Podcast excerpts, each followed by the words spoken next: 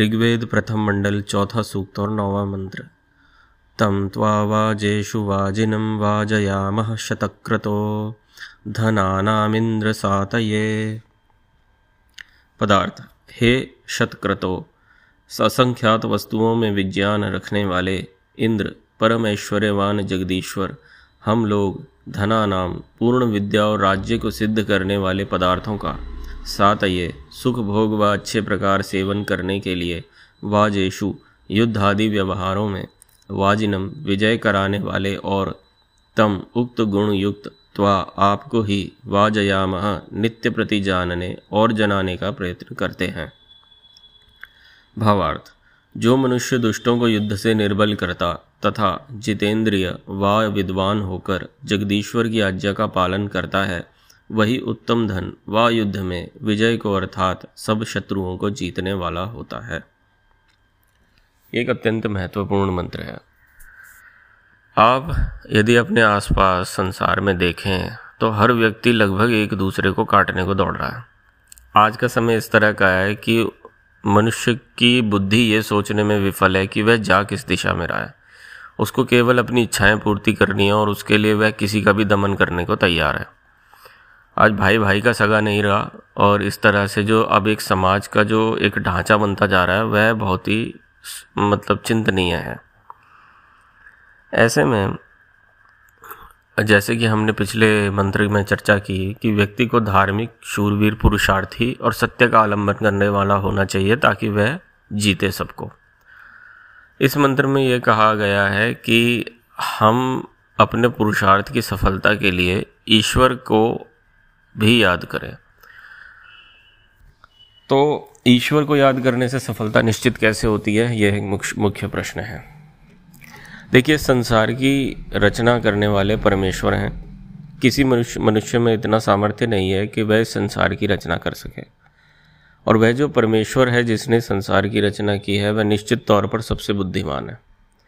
और जब वह सबसे बुद्धिमान है तो उसको ऐसी कोई बात नहीं है जो उसके ज्ञान से बाहर होगी। मनुष्य क्या कर सकता है? मनुष्य क्या करता है? मनुष्य क्या कर सकेगा या क्या कर रहा है? उसकी पूरी जानकारी, उसका पूरा ज्ञान ईश्वर को होता है।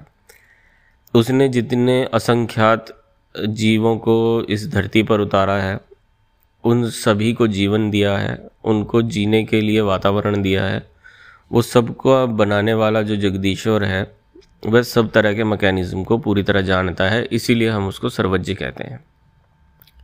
तो निश्चित तौर पर हमारे जो जीवन में सुख आते हैं, दुख आते हैं, उनके नियमों को भी वह जानने वाला है। और हमें सुखी करने के लिए जो उपयुक्त ज्ञान है, वह वेद के माध्यम से हमें वे देते भी हैं। तो ईश्वर इस तरह से संपूर्ण रूप से ये जानते हैं कि मानव को किस समय पर किस चीज़ की आवश्यकता है। और मानव किस चीज़ को करके सुख को प्राप्त कर सकता है। लेकिन मानव स्वयं में वो सारी जानकारी नहीं रखता क्योंकि वह अल्पज्य है। तो अगर मनुष्य को पूर्ण सुखी होना है तो वह ऐसे ही सत्ता के पास जाएगा जिसके पास उससे अधिक पावर है, जिसके पास उससे अधिक शक्ति है। तो जब ऐसी किसी सत्ता का आलंबन वो करता है, तभी उस सत्ता से उसको सहायता प्राप्त होती है। तो यदि मनुष्य चाहता है कि वह पूर्ण विद्या प्राप्त करे बड़े बड़े राज्यों का संचालन करें। आज के समय में आप किसी एक बड़े व्यापार को भी राज्य की संज्ञा दे सकते हैं। तो बड़े बड़े राज्यों का संचालन करे, उसकी शक्ति बढ़े, उसका दायरा बढ़े, उसका प्रभाव बढ़े, उसका धर्म धर्म बढ़े, उसका चरित्र बढ़े, उसको हर तरह का सुख मिले, वह किसी प्रकार से दुखी ना हो, ना भौतिक रूप से, ना आध्यात्मिक रूप से। तो इन सब में सफलता के लिए उसको उन सफल उन कार्यों में सफलता के नियमों को भी जानना आवश्यक होता है। परंतु एक अल्पज्य मनुष्य होने से वह सब नियमों को एक काल में नहीं जान पाता। तो इसके, इस बात को समझते हुए क्योंकि ईश्वर ने उस मानव की रचना की है तो ईश्वर एक ऐसी सत्ता के रूप में सामने आते हैं जिसकी उपासना यदि मनुष्य करता है तो उसको स्वतः ही ऐसी बुद्धि और ज्ञान प्राप्त होता है, जिससे कि वह अच्छे अच्छे कर्म, कर्मों में अच्छी सफलता को प्राप्त कर सके। ईश्वर सर्वशक्तिमान है, सर्वज्ञ हैं तो अगर मनुष्य ऐसी एक सत्ता का आलंबन करता है तो उसको भी जीवन में निश्चित रूप से वांछित सफलता अवश्य मिलती है।